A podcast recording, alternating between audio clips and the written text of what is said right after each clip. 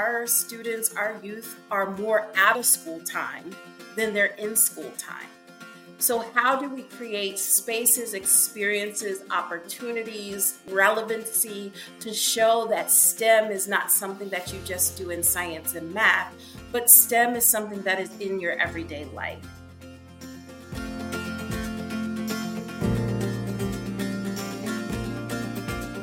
Welcome to Empowering Change Women and Girls in STEM podcast series hosted by the National Girls Collaborative Project.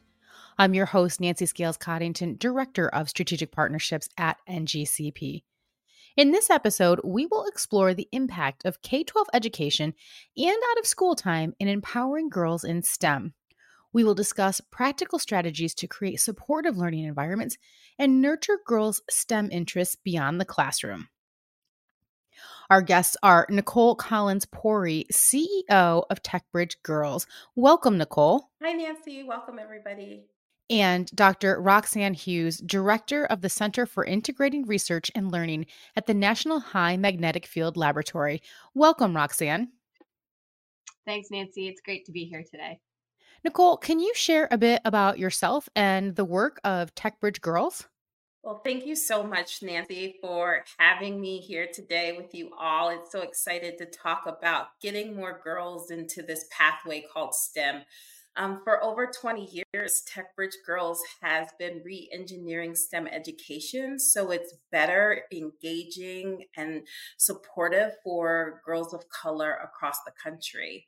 And we do it really in two ways. We provide high quality STEM education in the after school programming. Um, and we also train other out of school time educators, traditional teachers, or youth workers on how to deliver equitable STEM education. That is really exciting. Well, we're so glad to have you here with us today, Nikole. Roxanne, you've been researching the impacts of STEM in out of school time for many years. I know that we've also worked on projects in the past.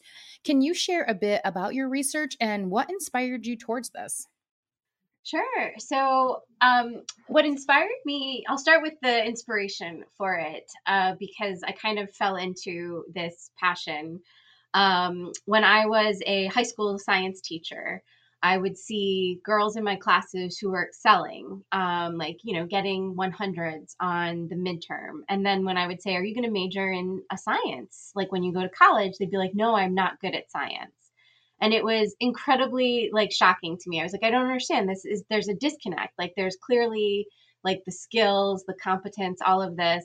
Um, and they just didn't see themselves as being able to succeed and belonging and i just that was something that i was really interested in. And when i was looking for phd programs i was focused on education. And then like within the first year i realized oh i am really passionate about getting more girls and women in stem. And this is these are fields that don't have 50-50 uh, representation of women in stem. So that's what my dissertation and now my work since then has been about. And so it's really this concept of helping girls to see their potential and just the value of being able to see yourself in these positions, in these careers, so that you will work towards those careers. And that research, my research focuses on STEM identity. So, sense of belonging and seeing oneself in STEM or being able to do STEM work.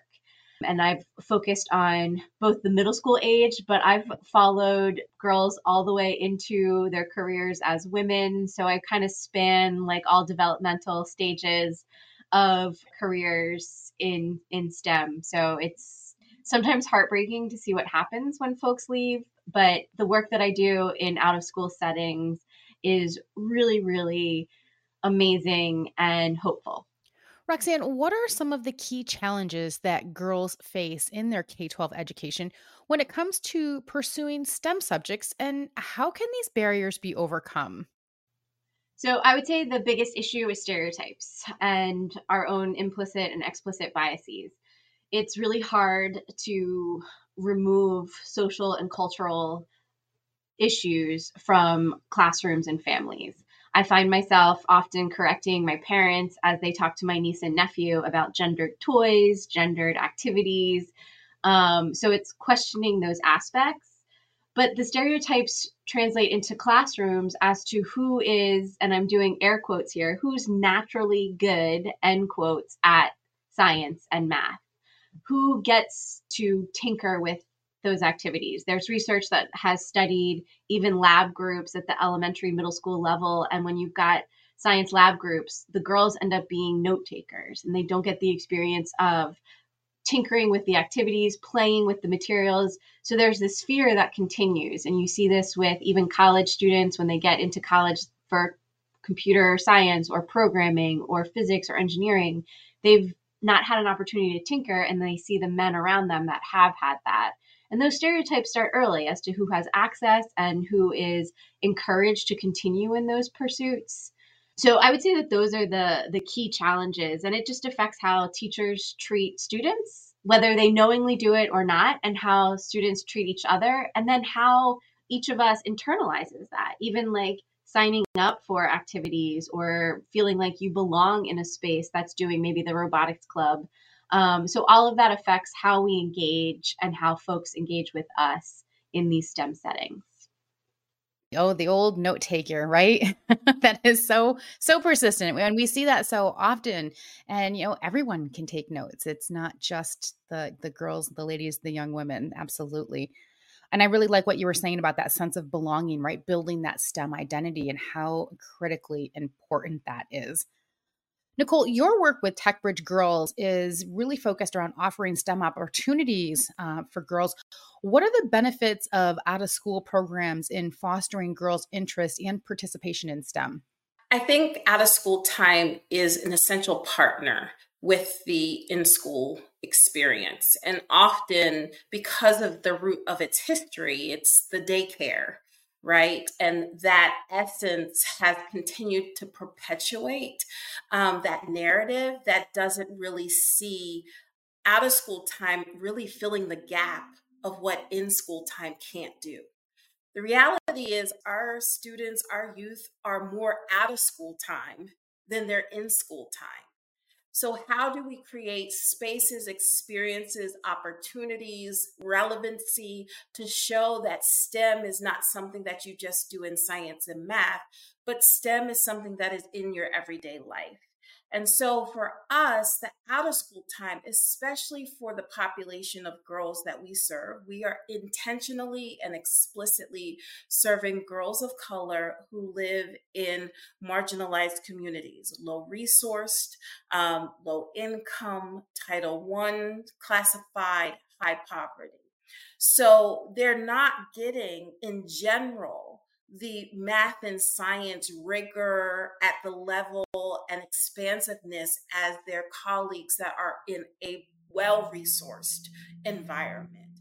And so, actually, out of school time is the critical catalyst for our girls to get them inspired, engaged, connected and see themselves in a positive identity around STEM opportunities in a STEM future. So for us, out of school time is most critical. And we need to kind of shift the narrative that it's more than just daycare, but it really is a gap filler of where the in school or traditional school space can't fill. Well, it's really where you can really make those connections too, because in school you're learning those basics, um, but you're not necessarily applying them. So you have that great opportunity to apply that knowledge too. Can you share some um, success stories or examples of girls who've benefited from your programs? I mean, for us, I mean, we've been around for a long time, so we have a lot of stories. But I will say the most proud story that I can talk about because we were, I was here in the organization and part of that trajectory was our middle schooler, Eileen Inenguez. Um, she started in a TechBridge Girl program in East Oakland, California. She really just came for the free pizza um, and did not know that she was unlocking an opportunity in a future that she could have never imagined.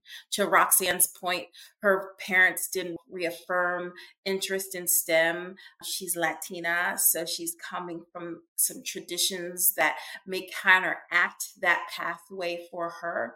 But TechBridge Girls opened up new opportunities. And she stayed with us through middle school, was connected to the role models that she met throughout her time with TechBridge Girls. She ultimately fell in love with her first field trip with TechBridge Girls to an organization called Chevron and ended up going to UC Berkeley, graduating with a data science degree.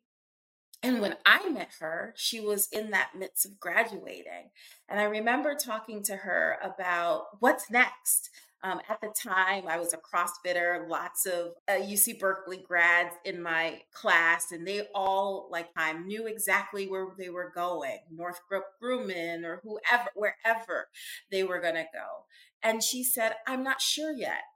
And I thought to myself, Latina, data science, UC Berkeley degree, great grades. How does she not have lines of people waiting to just fling up the door to any opportunity that she wants? And this is the reality that sometimes we forget. Oftentimes we take social capital for granted. And as a woman of color, because I have been in that boat, we put our head down, get the good grades, get through, and don't have the ability to build this social capital around us. So then when we're graduating, our picking up the phone is less connected, as you would say. But because she was a TechBridge girl, she was connected. And when she picked up the phone and I we engaged, we went on a path of finding her an opportunity. And the first people I knocked on the door was our partner at Chevron. And they literally gave her an, a job, total 360 experience for her. She travels the world on vacation. She's moved to Houston and is actually on her way back this month um, to the Bay Area to continue her career pathway at that organization. And so that is the success that we want to see. We want to see our girls see the opportunity and be inspired when they walk through the door no matter how they come to us no matter if it's for the pizza or for it or for the tinkering but how do we continue to hone give them the resources and then be there when they are about to take that next step in their journey and then connect them back to the organizations that are committed to this work and committed to really building the pipeline and pathways for girls of color into STEM. That is an amazing, amazing success story. I'm not crying, you're crying. that is so powerful. And I love though that you're meet you are meeting her need in the immediacy of just coming for something to eat, right? And then look at what it had bloomed into. That is absolutely incredible. Um, and the work that you do is so powerful. Thank you. Yeah, it's it's it, it truly is a gift. I have to say every day that I get to lead this organization. I'm truly grateful and blessed. Roxanne, how can these programs complement and enhance classroom learning, and why is that important? It's incredibly important because, for better or worse, schools are mainly focused on tests and grades. It's a very efficient way to measure progress.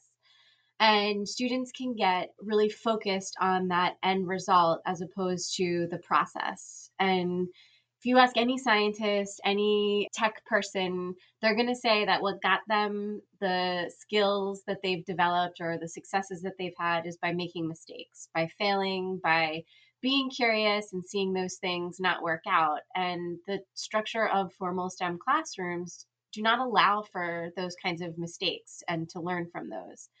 Whereas out of school time lets you do that. It gives you um, there's not a test at the end, so um, students feel more confident to try to be risk takers with trying things and i'm typing like underneath here nobody can see it but to try different things to go through and test that out and to engage in areas where they're curious. They're not forced to do it it's here's some options and to explore those pieces that they're most curious about and that's what science is is you ask a question and then you try to answer that question and it's you know the dogged pursuit of that work so out of school time gives students that opportunity and it surrounds them with other like-minded or just students who are also into that so oftentimes another stereotype about STEM is that it's nerdy.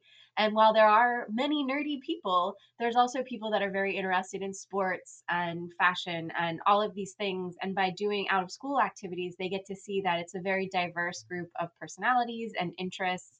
And I think that's really important for them to to start networking, to see other folks that are interested in science just like them, or to even see that there's people that are interested. I came for the pizza, but I see I want to be I want to emulate that near peer that's doing this work. So it exposes them to folks that are doing work that they didn't even know was possible and now are possible.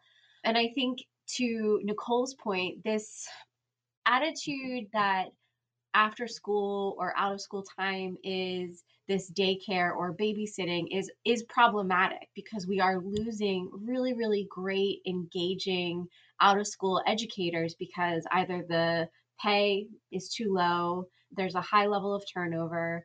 And these are skills to be able to let if you ask any K through 12 teacher, the scariest thing is letting students try to investigate a question that they don't know the answer to. And our out of school educators are often doing that. I don't know how to solve this, like admitting that and letting and learning with the students. And that's a really important skill.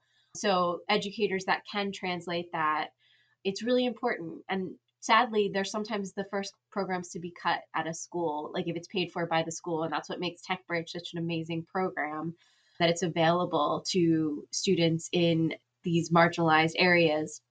So i think um, the translation having more opportunities to have that and to have role models and to have adults that can help them through this process but also engage with peers is so valuable because it takes it science isn't like school uh, we make it we we pretend that there's silos of biology and then physical science is separate from that and earth space science but scientists are talking to each other across disciplines all the time and out of school engagement allows young people to really do that for the first time for some of them especially those that don't have any family that are in science that have no access to scientists. They get to see it in that space and sometimes out of school is the first place where they get to see that. And seeing those connections is so important right? Because it's not silos. It's not you know at your job okay well i think i'm going to do some math today and i'm going to be budgeting. Oh it's english time. Now i'm going to go write a grant. Right? It's weaved in throughout your career uh, and so great to be able to see that in those spaces and have that opportunity to make those connections Nikole, creating a supportive learning environment is crucial for empowering girls in STEM. What strategies or initiatives have you implemented to create these kind of spaces? Absolutely. Um, well, you know, as an organization that started our first, like, you know, 20 years of our existence were a direct service organization in the classroom executing and delivering after school programming.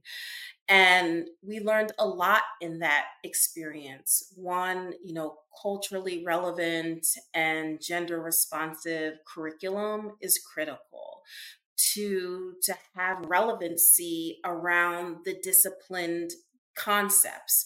So if you're talking about science, technology, engineering, and math, how do you make it relevant to the everyday experiences of those students in that community? Relevancy matters. And then, you know, I think the other piece is that we don't kind of create like we are inviting you into this space where all this opportunity is you know abundance for you to take advantage of.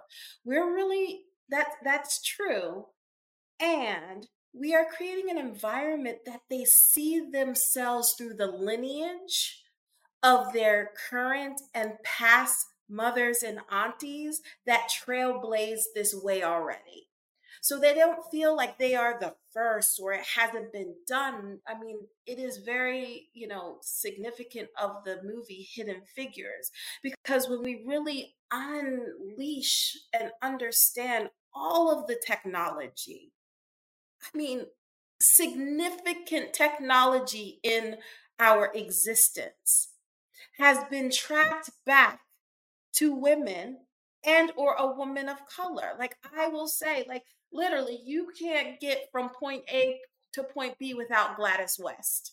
That's right. right? so like like that is the epitome foundation of technology of so many other technologies and we're just learning about her now like the reality is her technology has been around for decades yeah absolutely and i think that we do a disservice to not elevate and highlight and normalize these contributions to the wave of innovation um, over generations because that's why our students are feeling this kind of disconnect of belonging because they feel like there's nobody else in this world or there hasn't been these significant contributions. So i think those are um, some really key things but the reason we made a shift from being a direct service organization to a partner driven organization that is really focusing on changing the systems and, and utilizing what we've done in our 20 year history and equipping and putting it in the hands of others is because we know the power of that adult in front of them. That adult is truly a gatekeeper to their persistence. And if we don't train adults, so youth workers, traditional school teachers, STEM professionals who want to be volunteers, if we're not equipping them to be more effective, to understand their own bias, to, you know, disrupt the decolonization of the system in which we're operating in, then our girls will never see the significance of their brilliance manifested in this future of innovation. And so for us, it's really putting the tools, the experiences, the training, the curriculum, the practice of equitable STEM education in the hands of those adults so that our girls can fly through this pathway versus have one barrier over another barrier of the experience. Because we no longer need to talk about like whether our girls are ready willing or capable like they are. The research says it. Roxanne knows this right? The research right. says it day in day out. They're they can they can hold their own. But what is the the barrier is to be honest us very well said. Absolutely. Roxanne, can you share how educators and program organizers can encourage girls' continued interest in STEM beyond the classroom? So I will also leave space for Nikole because TechBridge has an amazing training for the adults. When when Nikole says like we can do better, they as as adults working with children, that those trainings are amazing. I have to put that out there for all the listeners. Um, in terms of um, things that we can do, I think that right right now there are so many amazing women science communicators out there and there are like the access is so much better than a decade ago 20 years ago. Um, youtube has so many uh, like women of color who are amazing science communicators women in general. We've moved past bill nye the science guy and yet, when I ask middle schoolers what they think of when they think of a scientist, they will still reference Bill Nye the Science Guy. Uh, but I think we've moved into a space where um, girls have so much more access. If they have internet, they can see some of these science communicators, they can see very cool stories. And what is really important is meeting those people that they want to meet. So, access to women who are in college, women who are in high school, like getting that advice from near peer, from college, meeting and hearing the stories of women that are in the workplace because it's so impactful for them to hear like i didn't know what i wanted to do at 20 you know i didn't know what i wanted to do at like or i knew i always wanted to do this and this was my passion like hearing stories that they can relate to and to see how folks can take what their interest so if they're interested in sports and science how they were able to connect those it didn't have to be this straight path of now I do, like you said, Nancy, now I do math, now I do English, now I do this. It was no, I love I love like uh, basketball, and here's how I was able to connect those two with science, or I love knitting, and here's how I'm able to do crafts and science. So I think seeing and meeting these folks And I think educators, NGCP, TechBridge, they both provide opportunities for educators and girls to directly reach out to role models. It is not hard anymore to find those role models, whether it's already a pre recorded presentation or just engaging. And then the advice that I always give to students is reach out. The worst thing they can do, like email them, find them on social media, the worst thing they can do is say no or not respond. But most folks, if you reach out to them and say that like they're a motivation to you, it's hard to say no to that. Like you just feel it in your heart of just how it, like amazing that is to help a young woman. So I always recommend those those options and opportunities. And I see Nikole's come off mute. The Tech Bridge training is amazing, and I'm sure she will have some other specifics from that. Nikole, can you talk about some of the Tech Bridge training that you offer? Sure. So we do a couple things and it depends on, you know, who you are. So Roxanne is probably referencing our long vetted um, training that we did in collaboration with National Girls Collaborative Project as well as the National Science Foundation um, years ago that we just continue to update and evolve around, which is our Role Models Matter. That training is specifically geared for STEM professionals who want to volunteer and engage and inspire girls in their kind of community engagement efforts um, with their corporation. Or if you are an organization um, like NGCP uh, that has lots of mentors available, we provide this as a resource for them to prepare as they go into to those environments or those settings. Um, this year, and I, I'll plug that we're in the midst of the application process right now. We launched in January of this year our first STEM equity learning community of practice. It brought together almost 50 participants throughout the country from you know administrators or directors of their community-based organization out of school time educator or um, like the director of STEM within their school district. And it really focused on, it's a six month training. It really focused on how to create an equitable STEM environment for girls of color. And it went through everything from how to assess your own bias how to ensure that you're bringing the right quality of programming in, how to, to actually deliver equitable STEM programming, and what are the core components and strategies that you need to think about if you're not going to like utilize the TechBridge Girls program? How can you kind of translate what you do have in an equitable way so that it's meeting the needs of the participants in your program? And so we have, we're going to continue to build that community of practice out. And then, of course, if you are a, a partner that actually delivers TechBridge Girls programming. You receive training to deliver it effectively, but also then you're part of a larger community of other out of school time educators where you get provided coaching, you get a peer learning community to engage with each other. I mean, there's lots of conversations, as you can imagine, about equity and what does that mean if you live in Florida and Texas versus California, right? And so um, being able to be strategists together and to troubleshoot and navigate those complex, challenging situations, but still ensure that you're giving and getting this type of programming to the girls who we know deserve it is also been a really great resource within our you know portfolio of training resources for um, ed- educators out of school time educators.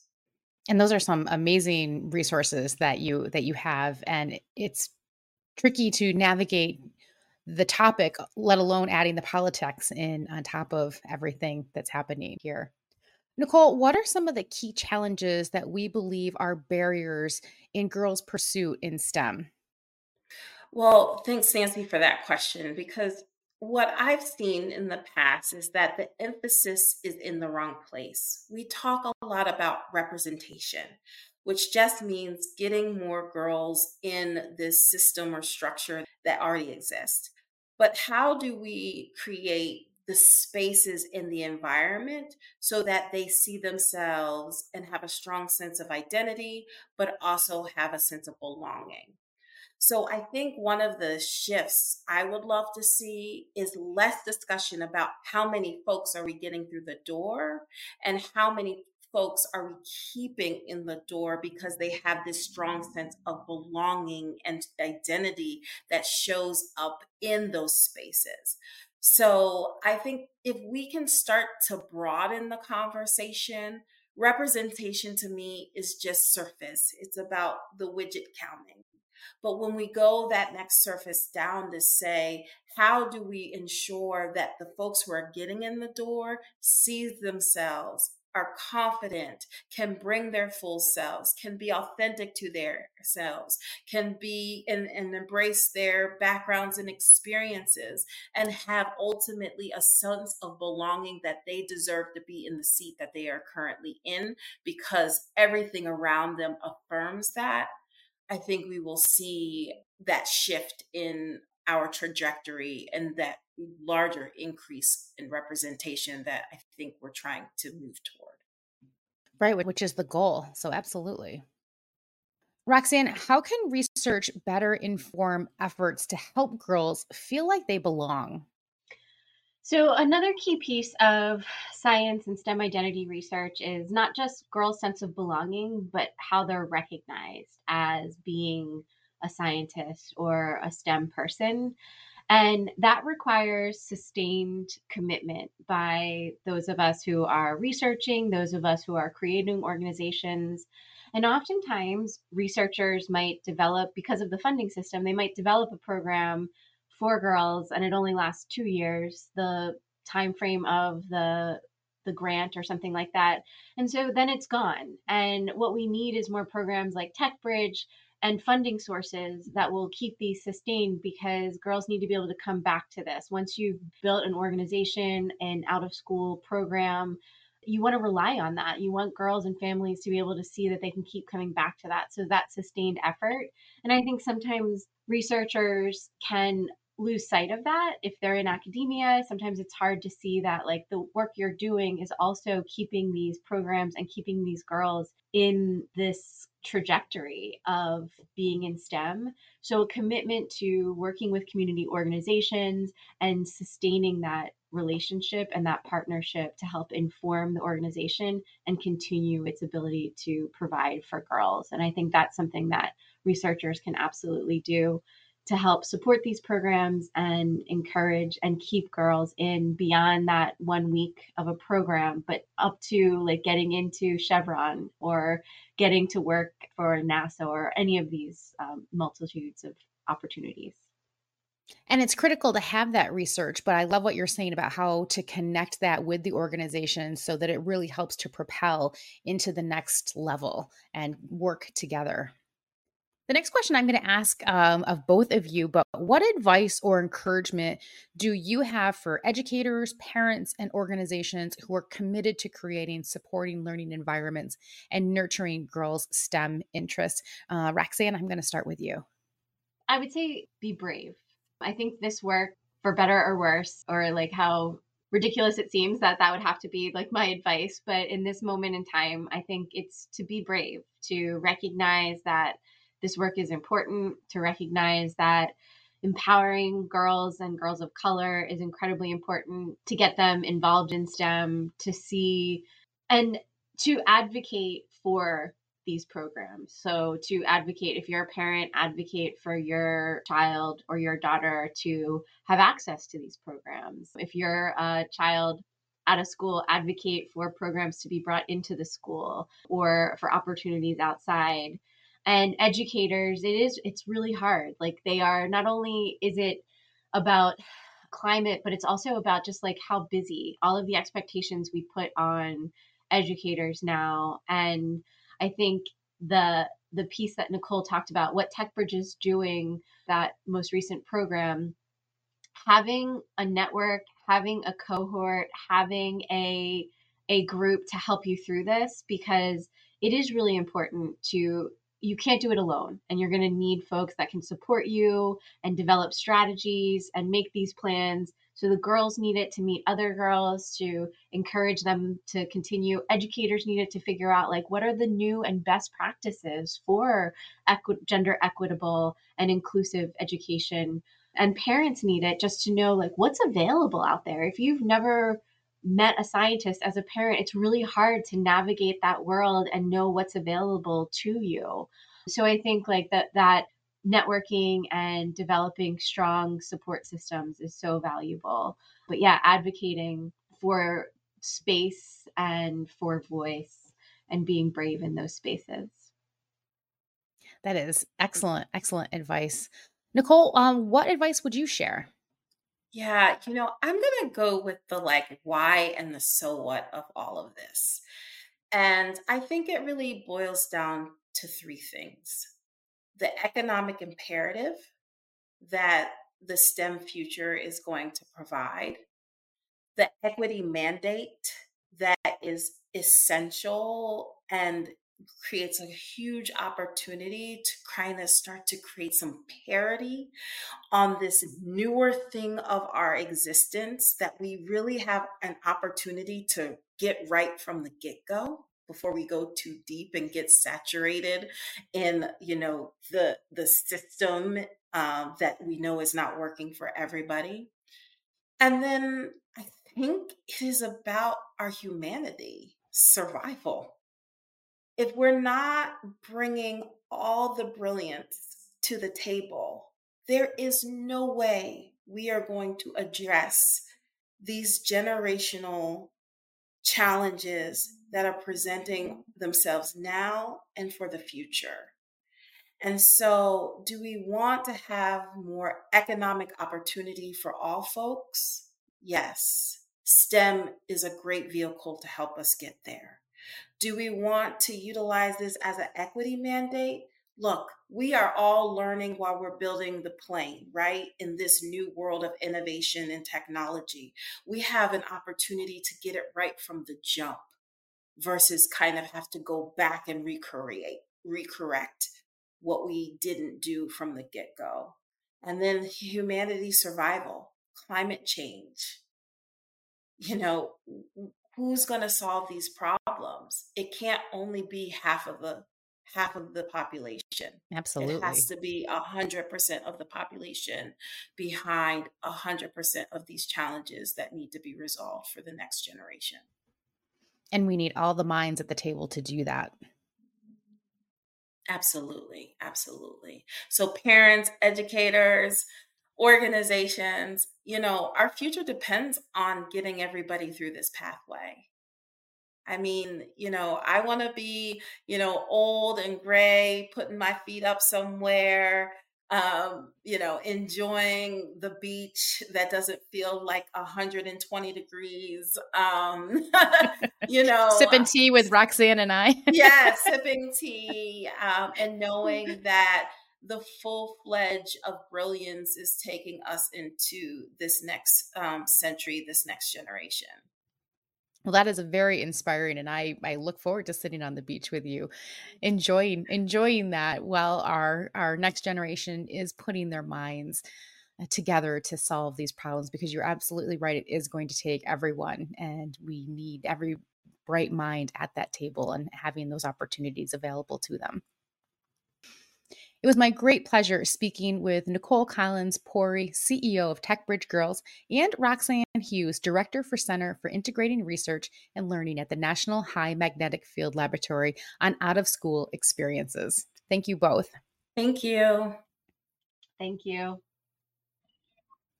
This is where you can make a difference in empowering girls in STEM by sharing this podcast and the valuable insights and practical strategies that you heard here today helping to create supportive learning environments and foster girls' STEM interests beyond the classroom. Together, let's inspire the next generation of female STEM leaders. You can follow the National Girls Collaborative Project on Twitter, Facebook, LinkedIn, and Instagram at NGC Project and on YouTube at National Girls Collaborative. You can find NGCP's podcast, Empowering Change Women and Girls in STEM, wherever you listen to your favorite podcasts. If you're passionate about supporting women and girls in STEM, please support this work with a donation. The link is in the show notes. Stay tuned for our next podcast where we delve deeper into empowering women and girls in STEM, exploring impactful strategies for driving change and fostering a future of equality. We look forward to continuing this journey together.